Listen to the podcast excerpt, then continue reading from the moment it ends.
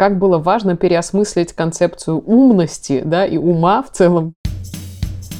Привет и добро пожаловать в UX подкаст. Седьмой эпизод. И я, Ира Сергеева из школы дизайна Сбера, задаю вопросы Алине Ермаковой, которая отвечает за UX исследования в Сбербанке. И вместе мы разбираемся совершенно во всем, что нужно знать о классном пользовательском опыте.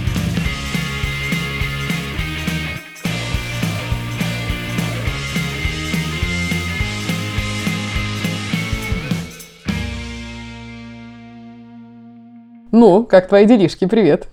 Привет, привет. Я очень жду опять поговорить про UX. А расскажи, про что мы сегодня говорим. Ой, сегодня на самом деле тема у нас довольно нестандартная, и в том она и классная, мне кажется. Потому что согласись, что в любой, мне кажется, даже корпоративной культуре, а может быть и прежде всего в корпоративной культуре не очень принято говорить о в общем-то, так называемых провалах. Или, если говорить на западный манер, то о факапах, о каких-то вещах, которые когда-то пошли не так. А в целом, мне кажется, это очень здоровая культура для любого человека, на самом деле, обернуться назад и посмотреть, на чем, на каких ошибках конкретно он может поучиться, на каких ошибках своих коллег он может поучиться. Ну, и ты наверняка знаешь, что даже в Москве есть такая серия мероприятий, э, по-моему, она проводится до сих пор, которая называется Fuck Up Nights, uh-huh. которую придумали ребята зарубежные стартаперы, которые поняли, что прекрасно все говорят об успехе, успехе, о талантах, о метриках, э, соответственно, там, не знаю, прекрасных продуктов и так далее. А все же наверняка ошибаются. И учиться на ошибках — это нормально, это прекрасный процесс. Вот сегодня мы постараемся поучиться на ошибках.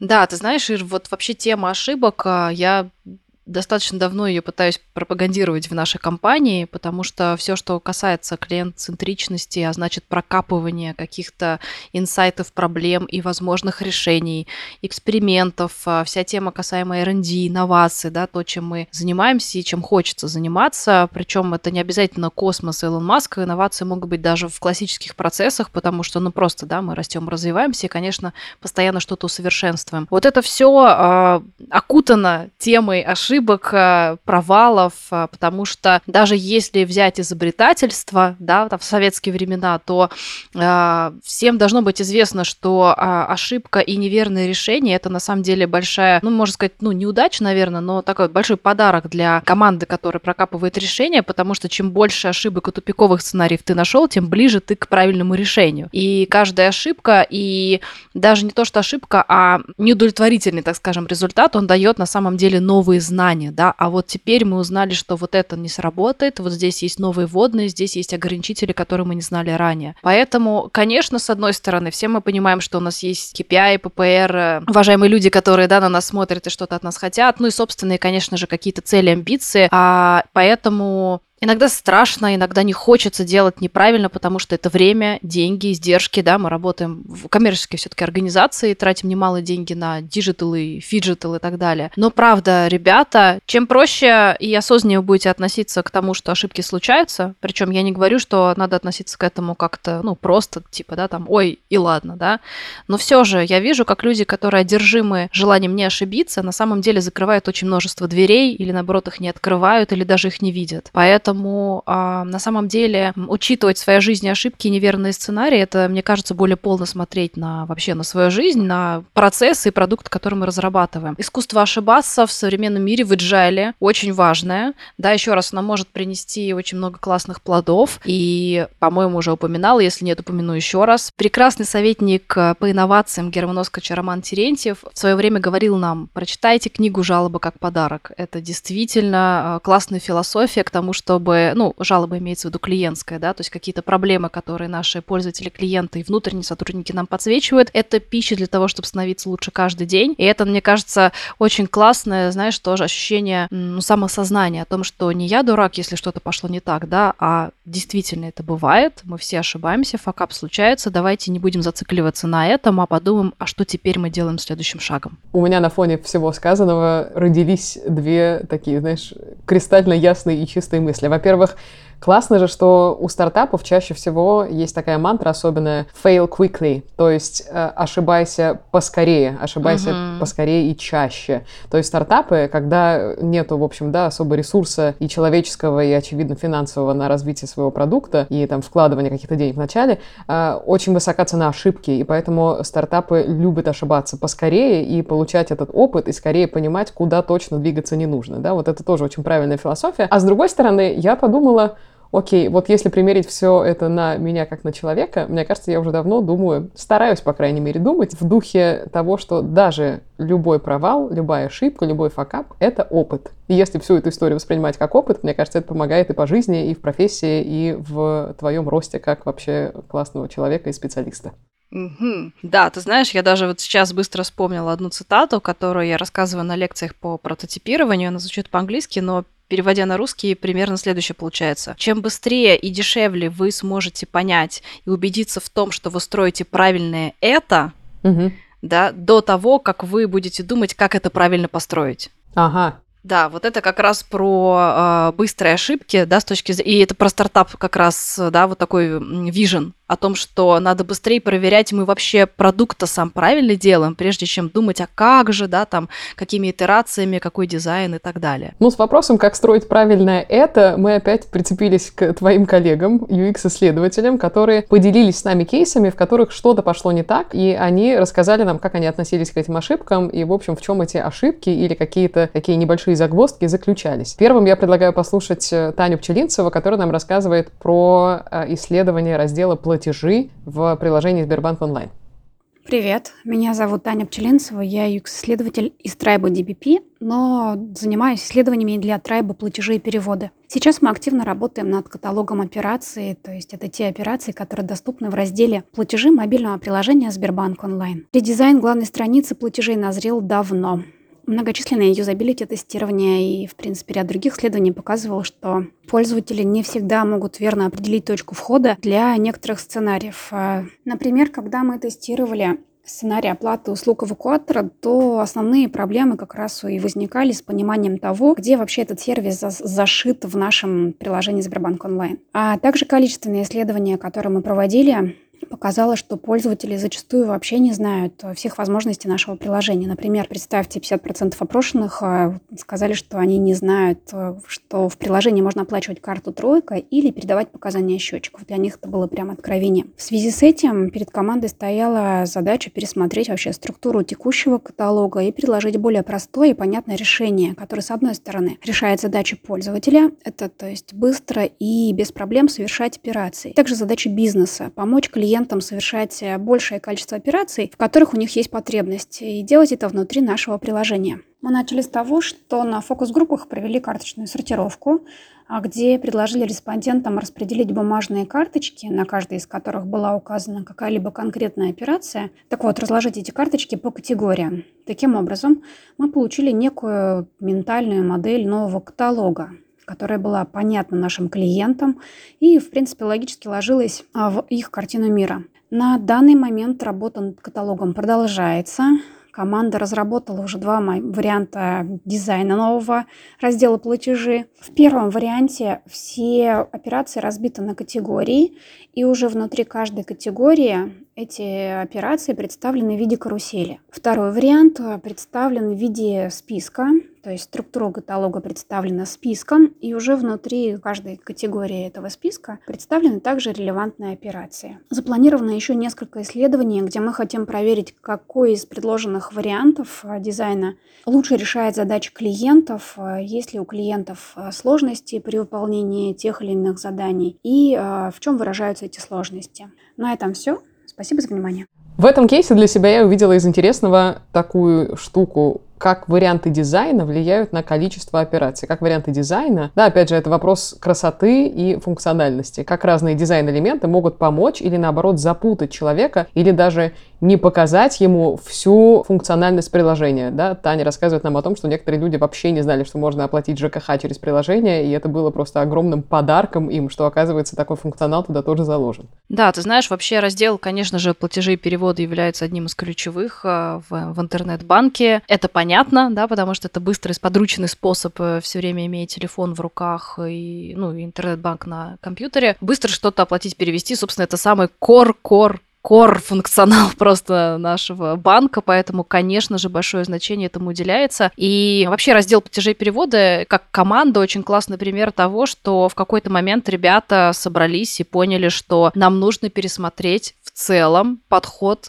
к этим операциям, потому что, с одной стороны, как компания мы выросли, и у нас внутри появились новые фичи. Действительно, возможностей типов переводов и платежей, да, там и юридическим, физическим лицам, и куда только вообще можно и нельзя, их огромное количество. И, с одной стороны, это преимущество для клиента, и, конечно, мы стараемся дать это человеку, да, чтобы, опять же, в телефоне можно было сделать очень многое, тем самым освобождая его от каких-то рутинных дел. С другой стороны, всегда возникает вопрос вот этого масштабирования, да, где точка, когда нужно не просто уже еще один пункт добавлять, а садиться и думать, ребята, давайте сейчас потратим время для хорошего большого редизайна, потому что чувствуется, что м, функции напихали, да, а пользователи mm-hmm. могут уже потеряться в них. Вот это тоже, дашь, интересный баланс э, из серии причинения пользы, да, то есть когда ты вроде как хочешь очень много чего дать, но люди такие, вау, подождите, ребят, очень классно, но, по-моему, мы уже нифига не понимаем. Поэтому, как совет, действительно а, важно продуктовым командам закладывать время, может быть, в своем большом длинном расписании, да, там, годовом, например, на какие-то вот такие мероприятия, которые, кстати, могут быть а, абсолютно параллельно идти с продакшн-разработкой, да, то есть такой, ну, не факультатив, конечно, но такая очень длинная итерация какая-то параллельная, а давайте mm-hmm. подумаем и пересмотрим какие-то очень глобальные разделы. В случае с а, нашими продуктами, где очень много функций, это, мне кажется, неизбежно. Это, как знаешь, есть такая фраза тоже очень полезная. Главное не перетумачить.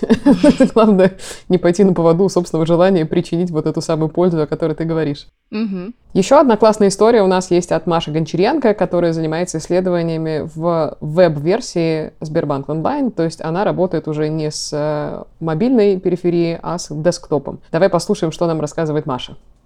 Всем привет! Меня зовут Маша, и я отвечаю за исследование нового веб-сбола. В этом году мы обновили WebSball. Одно из основных UX и визуальных отличий от старой версии – это боковое меню, где представлены все продукты клиента. Боковое меню мы специально сделали темным, то есть контрастным по отношению к светлой основной части главной страницы. Новая версия появилась в проме, и мы посмотрели аналитику. Аналитика показала, что люди стали меньше кликать на свои продукты и никак не взаимодействовали с боковым меню. Мы сделали опрос про удовлетворенность новой версии, в том числе задавали вопросы о том, что клиентам зашло, а что нет, что сложно, а что просто. И было много повторяющихся ответов о том, что люди никак не могут найти свои продукты, которые ранее были на главной. По итогам устной беседы стало понятно, что люди воспринимают теперь эту часть как какие-то настройки, вообще не относящиеся к банку. А кто-то думает, что это часть браузера, так как по цвету резко отличается от всего личного кабинета. В итоге мы приняли решение перекрашивать меню в белый цвет, чтобы не было такого контраста, и меню воспринималось как часть интерфейса с бала.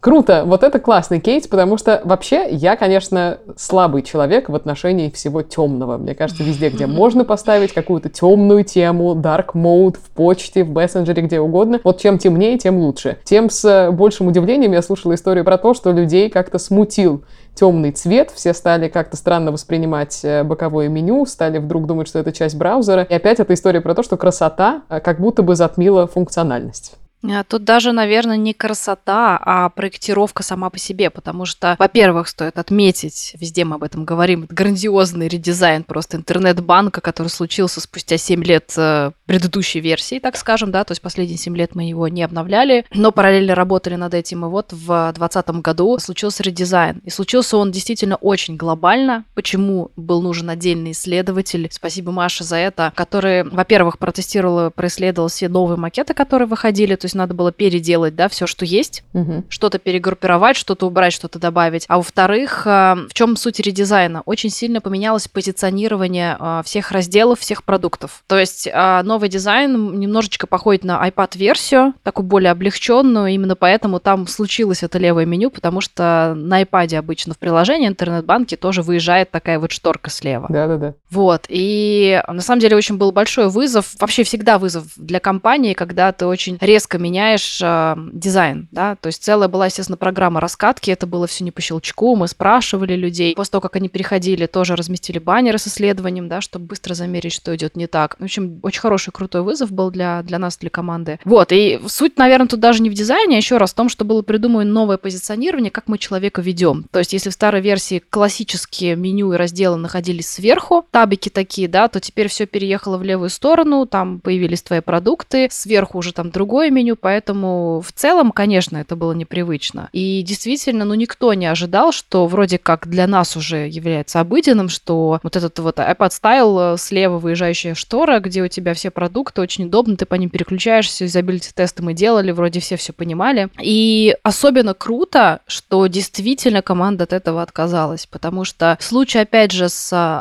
огромной аудиторией, да, этого продукта, с очень большим legacy и бэкэндом, который есть у интернет-банка вебовского, потому что, естественно, он старше, да, чем mobile э, раньше развивался. Просто взять и сказать, да, мы видим по метрикам, что, да, люди не понимают, давайте отказываться, при том, что это была фишка, то есть все, как бы, да, носились с этим дизайном, это было классно, то есть нам нравилось. Угу. Но вот этот вот самый, наверное, клевый момент, когда команда продукта готова поступиться, может быть, да, с субъективным каким-то предпочтением во имя того, чтобы люди все-таки а, находили функции, потому что в случае с интернет-банком веб-версии, когда мы еще думали над позиционированием, а что есть мобайл, да, а что есть веб, потому что стало понятно, это, в принципе, большая тенденция на рынке сейчас, что интернет-банк веб-версия прям с точки зрения дублирования функционала с мобилкой отмирает, ну, потому что быстрее уже сделать что-то в телефоне, и стало интересно добиться, вот вычленить какие-то преимущества, которые именно за вебом будут закреплены. И, конечно, Mm-hmm. мы проводили в начале глубинки, конечно, мы эту ценность нашли. Собственно, ценность — это работа с твоими данными, с твоими деньгами, когда тебе нужно сесть, посмотреть твое overview, а, анализ личных финансов, твои такие какие-нибудь большие платежи, которые тебе нужно в одном месте совершить. Когда люди рассказывали, что я сажусь, вот обкладываюсь платежками дома, да, и 30 минут трачу на то, чтобы разобраться со своими средствами конечно, для этого подойдет веб-версия, и вызовом было сделать, с одной стороны, все чисто аккуратно, с другой стороны, всю финансовую информацию, да, круто разместить. Поэтому дизайн не то что вторичен, но он должен служить функциональности, точно. А не наоборот. Да, да, то есть если мобилка сторис, да, там быстрые какие-то штуки, мобилка в основном для очень быстрых каких-то вещей, действительно, платежей, переводы, что-то кому-то отправил, сделал,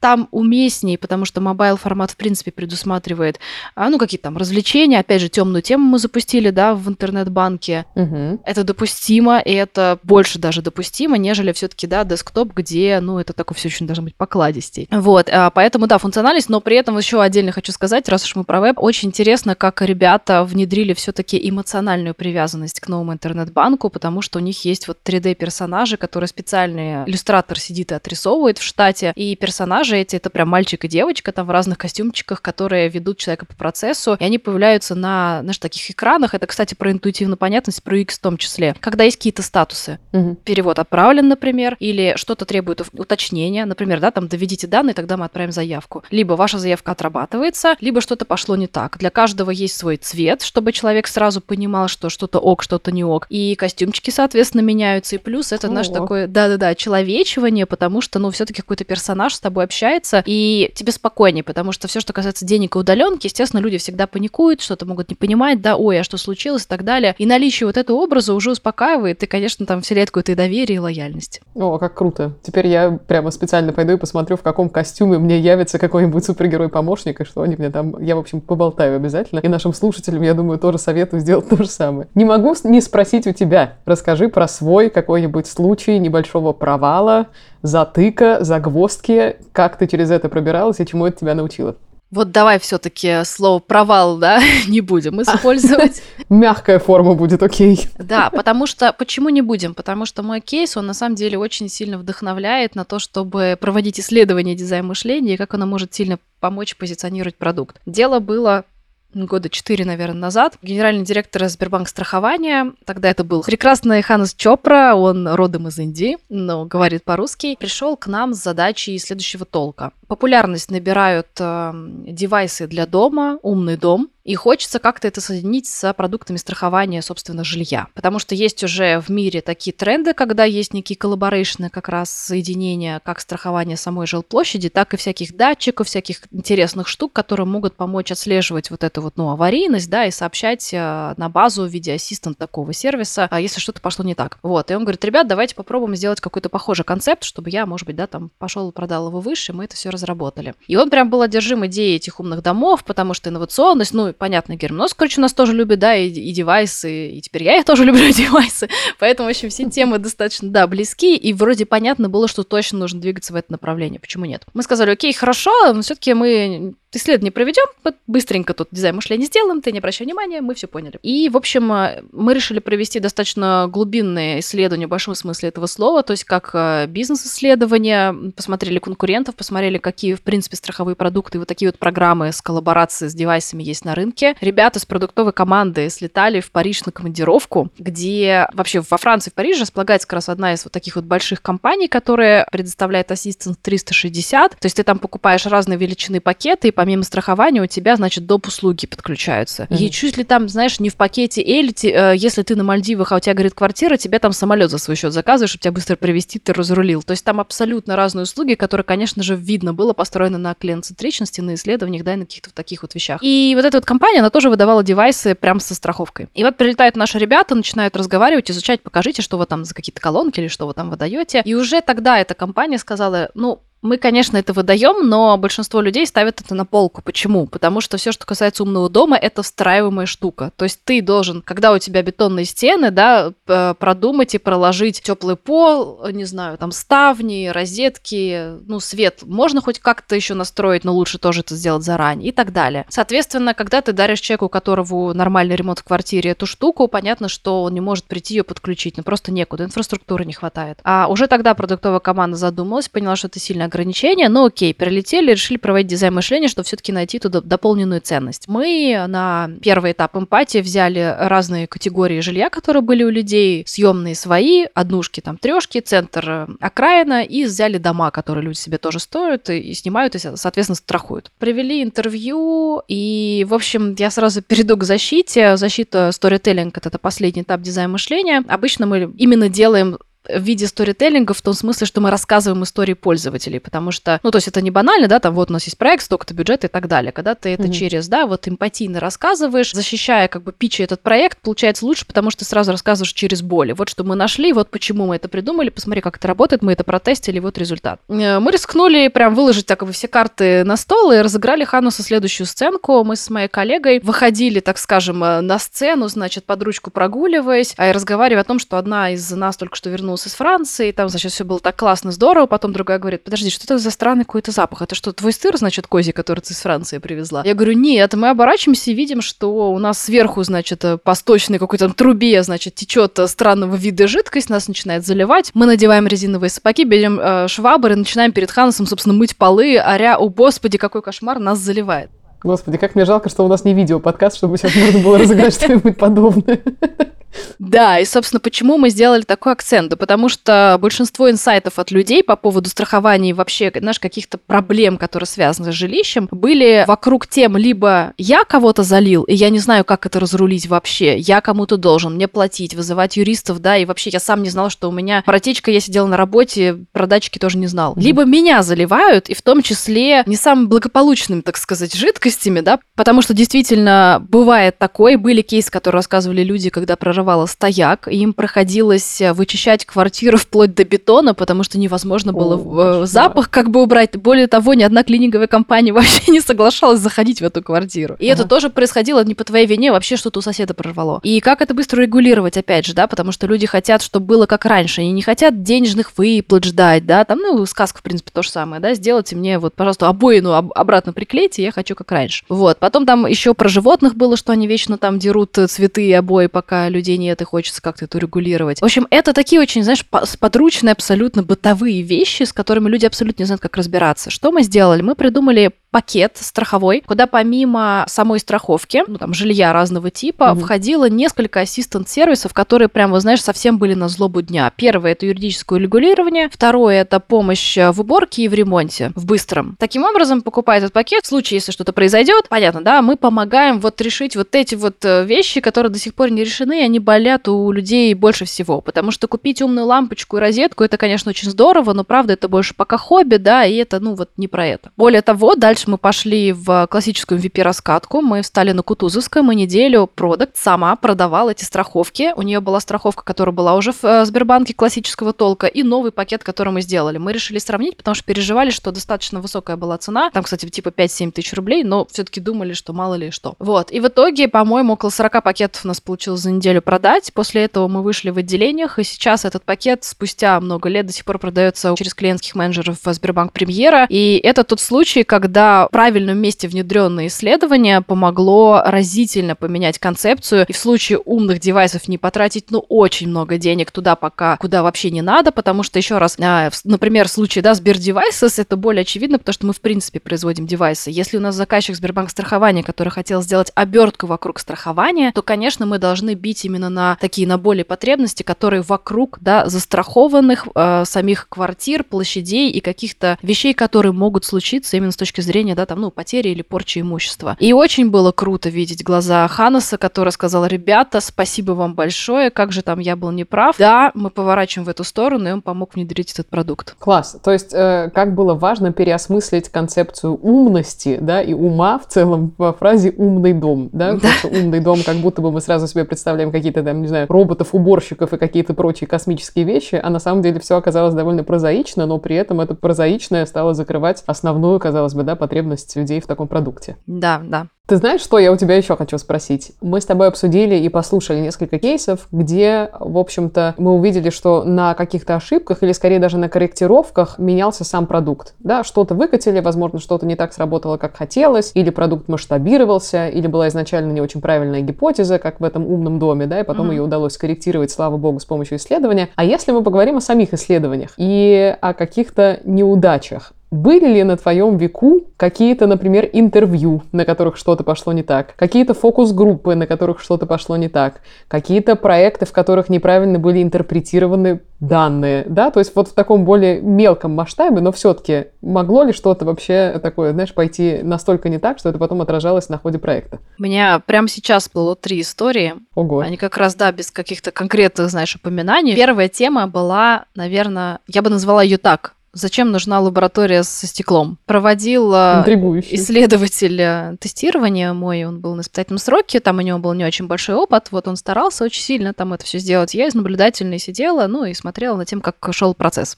И по ходу тестирования э, вроде как сидела там, ну, женщина, по-моему, мы тестировали какой-то внутренний продукт, то есть это была операционистка или кто-то вот из этой оперы, выполняла задание так спокойно, очень мальчик тоже, он такой был очень, ну такой, знаешь, прям так переживал, вот он такой очень лояльный был, какие-то вопросики задавал, и вроде все хорошо, и потом он говорит, подождите минуточку, сейчас я вам принесу анкету, в общем, нужен был какой-то вот, да, дополнительный, так скажем, э, реквизит для того, чтобы закончить тестирование прям в самом конце. Он говорит, подождите минутку, я сейчас вернусь. И он выходит из э, лаборатории, и она сидит и прям вслух говорит, господи, какая хрень, я вообще ничего не поняла. Причем, что фактически задания были выполнены, и вроде как, ну как бы никаких ярких эмоций в процессе тестирования не наблюдалось. Это связано отчасти как с ролью самого респондента, потому что роли, которые выполняют операционную работу, да, которая подвержена жестким нормативам, у них в принципе, иногда атрофировано чувство удобности, понятности, им нужно срок что-то сделать. Вот он mm-hmm. просил, она и делала, хоть как-то. И, конечно, он ее здесь не раскрутил, потому что, ну, наверное, очень показательный уровень исследователя, да, за спиной которого говорят такие вещи, когда он выходит. Mm-hmm. Поэтому это, наверное, такой, знаешь, первый был случай. Причем, более того, я вспомнила, что когда он вышел, а лаборатория у нас закрывалась а, на магнитный ключ, потому что внутри были, ну, оборудование для исследования. В общем, там что-то пошло не так, и дверь заела, мы не могли ее потом оттуда никак выкурить. В общем, она там сидела 30 минут. И, по-моему, а у нас это было на втором этаже, и это на Даниловской мануфактуре, там второй этаж э, прям выходит на такую длинную-длинную зону, такую с травкой, с кирпичом. Короче, можно было вылезти через окно. В итоге мы через окно эту тетку доставали. Вот, и, в общем, как бы после этого я думаю, что у нее были другие комментарии больше, чем что это хрень в нашу сторону. Второй был кейс связан с тестированием тоже внутренней системы для отделений, которая помогает э, заводить заявки, когда там закончилась, не знаю, вода и лента, ну или когда что-то не работает. Угу. Такой сервис-менеджер внутренний. Тоже позвали кассира, то есть тоже была женщина, она вот кассовые операции совершала. То есть это отдельный вид вообще деятельности в отделении, да, то есть это отдельный такой и скилл, и у них отдельные программы, то есть это вот не, не клиентский менеджер, поэтому у нее там все свое. И мы как бы думали, что она в принципе работает с теми же системами, системами. И в процессе тестирования интерфейса и тоже, ну, опять же, да, юзабилити тест, мы даем какие-то задания, смотрим за, за тем, как человек их выполняет. В общем, минут через 10 она расплакалась. И, во-первых, как? да, что такое? это была очень, знаешь, такая очень крылатая потом фраза, что она рыдала, смотря на наш интерфейс. Но оказалось, в общем, что, а, вот опять же, почему я, да, заострила внимание, что у кассиров все отдельное. В общем, у кассиров практически нету веб-интерфейсов, и она работала в Norton Commander, в черном интерфейсе. Она mm-hmm. не пользуется веб вебом, она не знает, как с браузером взаимодействовать. И она не могла это с самого начала, ну, как-то вроде признать, или даже не ожидала, что ее будут гонять именно вот по такому, знаешь, по тонкому клиенту, где всякие вот эти сажесты, выпадашечки и прочие вещи. И она просто была в шоке, ей было очень неудобно, потому что, еще раз, да, обращая внимание, что внутренние сотрудники, они, они очень сильно переживают за то, как их оценивают, потому что понимают, что мы могли потом кому-нибудь о ней рассказать, что она что-то там не догнала, и это, возможно, как-то скажется на ее работе. Вот, она очень перенервничала, начала плакать по этому поводу. А, правильная реакция была у исследовательницы, она была мне одна из лучших. Она закрыла, вообще выключила нафиг компьютер сразу, сказала, да забейте, да подожди, да что вы вообще, господи, да, да к черту этот интерфейс, давайте с вами просто поговорим. И mm-hmm. это к вопросу о том, когда человек, во-первых, работает in-house, он может быстро ориентироваться, когда что-то идет не так, потому что быстрая отступочка в случае с агентством у нас были тесты, которые шли не так, и исследователь, который работает по заказу, просто выходил и говорил, я не знаю, что делать дальше, потому что они mm-hmm. не эмпатичны, они не в теме, в общем, они просто не знают, как вести себя в таких ситуациях. Здесь, опять же, ты можешь спокойно повести разговор в другую сторону, и вот исследовательский прием был следующий. А, ведь нам нужно было происследовать некие процессы. Если человек не выполняет их в конкретном интерфейсе, он делает как- как-то по-другому. И mm-hmm. она сказала, окей, давайте просто не будем смотреть на интерфейс, расскажите, как вы, в принципе, выполняете вот те задачи, о которых мы сегодня разговариваем, да, на своем рабочем месте. Может быть, вы просите Машу и Глашу, это тоже будет ответ, потому что для нас это тоже исследовательский материал, что человек просит кого-то другого человека какими-то, может быть, фразами, да, может быть, мы сможем это автоматизировать. Либо вы сами куда-то заходите. В общем, вот поворачивать в разные стороны и изучать процесс больше, чем конкретную кнопку интерфейса, это очень правильно. И в итоге эта прекрасная женщина расслабилась, э, исследовательница ее разговорила и узнала на самом деле именно про процессы, и нормально там уже поместил это в отчет, но было интересно. Классно.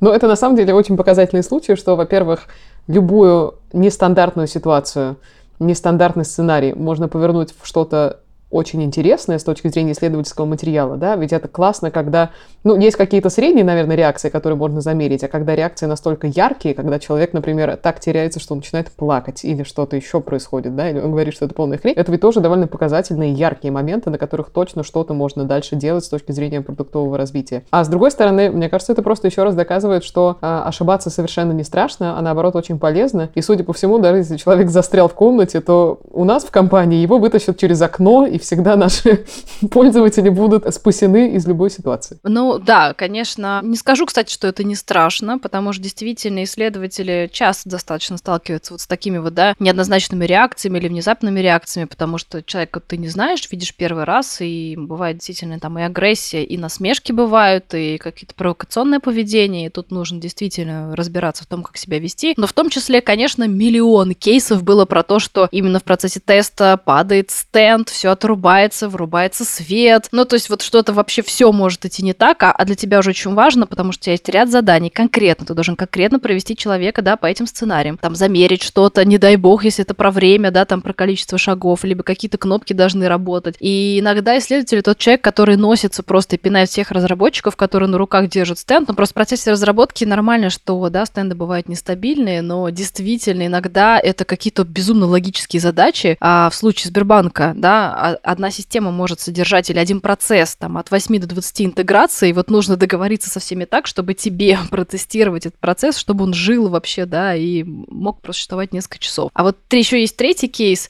это про собственное признание, наверное, единственного тестирования в моей жизни, с которым я вообще ушла практически ни с чем. Угу. И оно это, это меня так вообще шокировало, это на самом деле тоже очень показательный и образовательный пример для исследователей. А я тестировала систему, с которой работает колл-центр операционисты, которые принимают звонки, и вбивают необходимые данные клиенте, чтобы его проконсультировать, посмотреть его продукты, либо просто воспользоваться какой-то справочной информацией, да, чтобы дать ответ. Если посмотреть на эту систему, то объективно там нет UX, нет UI, и очень все непросто, если так в общих чертах сказать. Очень много кнопок, выпадающее меню, сумасшедшее количество функций, каких-то разных статусов, все это надо было учить для того, чтобы этим пользоваться. А с точки зрения бизнеса и вообще технологий, это было обосновано. То есть не то, что, опять же, да, там как-то собрать собрали все неправильно, и люди мучаются. Нет, действительно, колл-центр это огромедное, да, конечно же, подразделение, в котором есть безумное количество функций, которые должны быть предоставлены в момент звонка, еще и с точки зрения SLA, ну, да, ты понимаешь, там вообще все на секунду колл-центр, это дорого вообще достаточно. Но с точки зрения дизайна, конечно, все не было так э, удобно и очевидно. И вот надо было протестировать 5 э, тоже таких core фичей, то есть самых частых операций, которые делают люди, которые работают в колл-центре, когда принимают звонки. И вот я составила юзабилити, опять же, какие-то там вопросы, потом задания, и люди начали выполнять, расшарили экран. И вот объективно, и был один сценарий, где на одной странице нужно было сделать порядка 20 разных телодвижений. О. То есть у нее мышка скакала там вверх, вниз, влево, вправо, в правый угол, левее, правее. То есть вот там еще раскидано был очень сильно функционал. И для меня, когда для человека, который имеет отношение к проектировке, но ну, это объективно было очень тяжело, невозможно и вообще, черт возьми, неудобно.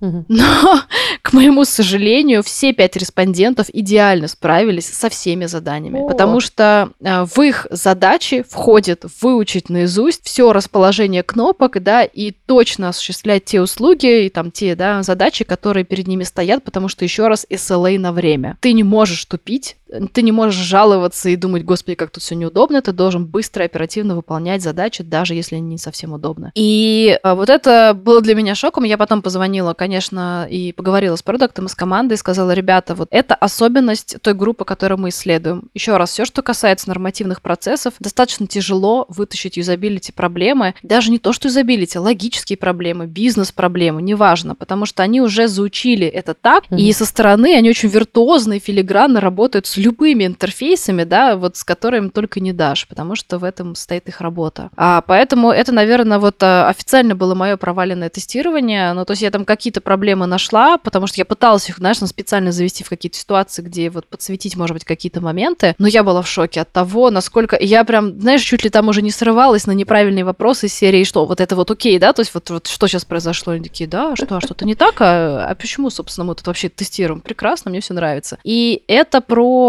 очень важный момент в UX и в исследованиях, да, про вот выученную привычку к, к чему бы то ни было. Исследователи в интерпретации данных, и, кстати, продукты, разработчики и вообще все, кто будут тестировать, должны понимать, что может случиться такой фактор, и вам нужно правильно это распознавать и работать с этим. Кстати, как? В этом случае нужно сесть и взять арт-директора, дизайнеров, проектировщиков и переделать с точки зрения не функционала, а именно расположения проектировки, навигации, так, как вы экспертно считаете. Потому что пользователи в данном случае вам не помогут да, с расположением. Они привыкнут к всему. И вот этот пример э, экспертного решения, где еще раз мы понимаем, какие функции превалируют, мы опять же изучаем, например, самые частотные операции, исследования нам тут помогают, но потом просто по собственному, да, там, разумению, опять же, это все делаем. А, возможно, сначала будет провал в привыкании, мы должны это тоже заложить и немножко к этому, да, нормально относиться, но объективно потом мы увидим, что скакать в 20 разных мест по экрану, это, ну, это правда не очень круто. Наверное, это должно быть какие-нибудь три кнопки, а не 23. В общем, всегда должна царить логика. И даже несмотря на то, что если человек тебе говорит, что все классно и удобно, и я запомнил наизусть 585 действий, да, все-таки мы, э, в общем, чувствуем, что там есть какая-то ниша для помощи. Ну что, мне кажется, из сегодняшнего эпизода мы выносим, что ошибок не нужно бояться ни в коем случае, даже если совершать их немножко страшно. В любом случае, каждую ошибку, мне кажется, важно превращать в ценный опыт. Главное, мне кажется, не ошибиться с тем, что ты действительно хочешь помочь пользователям и сделать удобный интерфейс. Вот в этом ошибаться точно не надо.